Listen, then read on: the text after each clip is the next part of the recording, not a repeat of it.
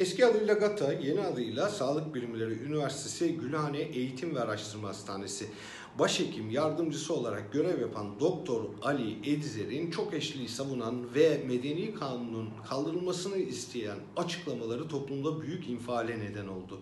Sağlık Bakanlığı Teftiş Kurulu Ali Edizer hakkında inceleme başlattı. Sözleşmesi feshedildi, görevden alındı. Aslında şöyle oldu. Menzilci Edizer toplum baskısı nedeniyle yine bir Nakşibendi tarikatı kolu olan İskender Paşa cemaati üyesi Sağlık Bakanı tarafından kıza çekilmek zorunda bırakıldı. Bir bakıma yap ama konuşma tepkisiydi. Bakalım başhekim yardımcısının yeni görevi ne olacak? Mesele münferit değil. Tarikatlar devlet içinde devlet. İsmail Ağa'dan Menzil'e neredeyse aile kurumu oldular. Devlet Cübbeli Ahmet Hoca'ya haddinden fazla kıymet veriyor.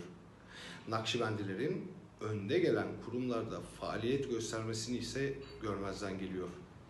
Menzil eğitime, sağlık alanına, yargıya, emniyete, askeriyeye sızmış durumda. Mevzu durumsal değil, kurumsal yani. Ekonomiyle de yakından ilişkili. Aydınlanma devrimini kıyısından köşesinden yakalayan Türkiye o treni AKP ile tamamen kaçırmak üzere. Bin yıllık yobazlık tortusu bu. Siyasal İslamcılarla derinleşti, öze döndü.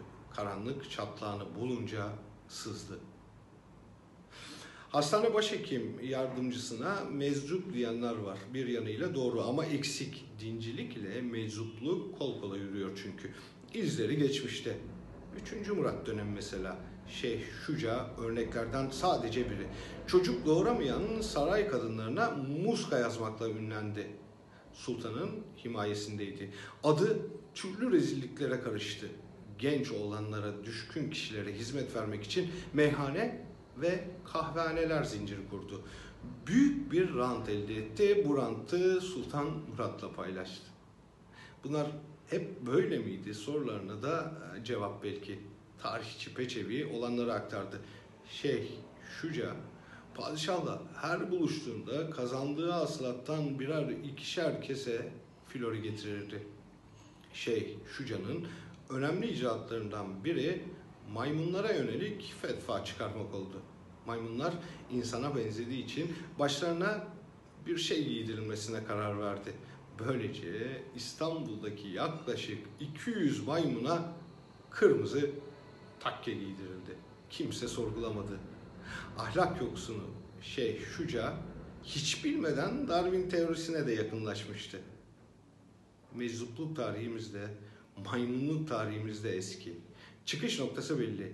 Dünya döndü, biz durduk.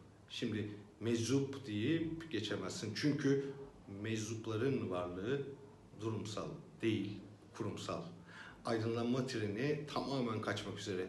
Belki maymundan gelmedik ama bodoslama maymuna doğru gidiyoruz.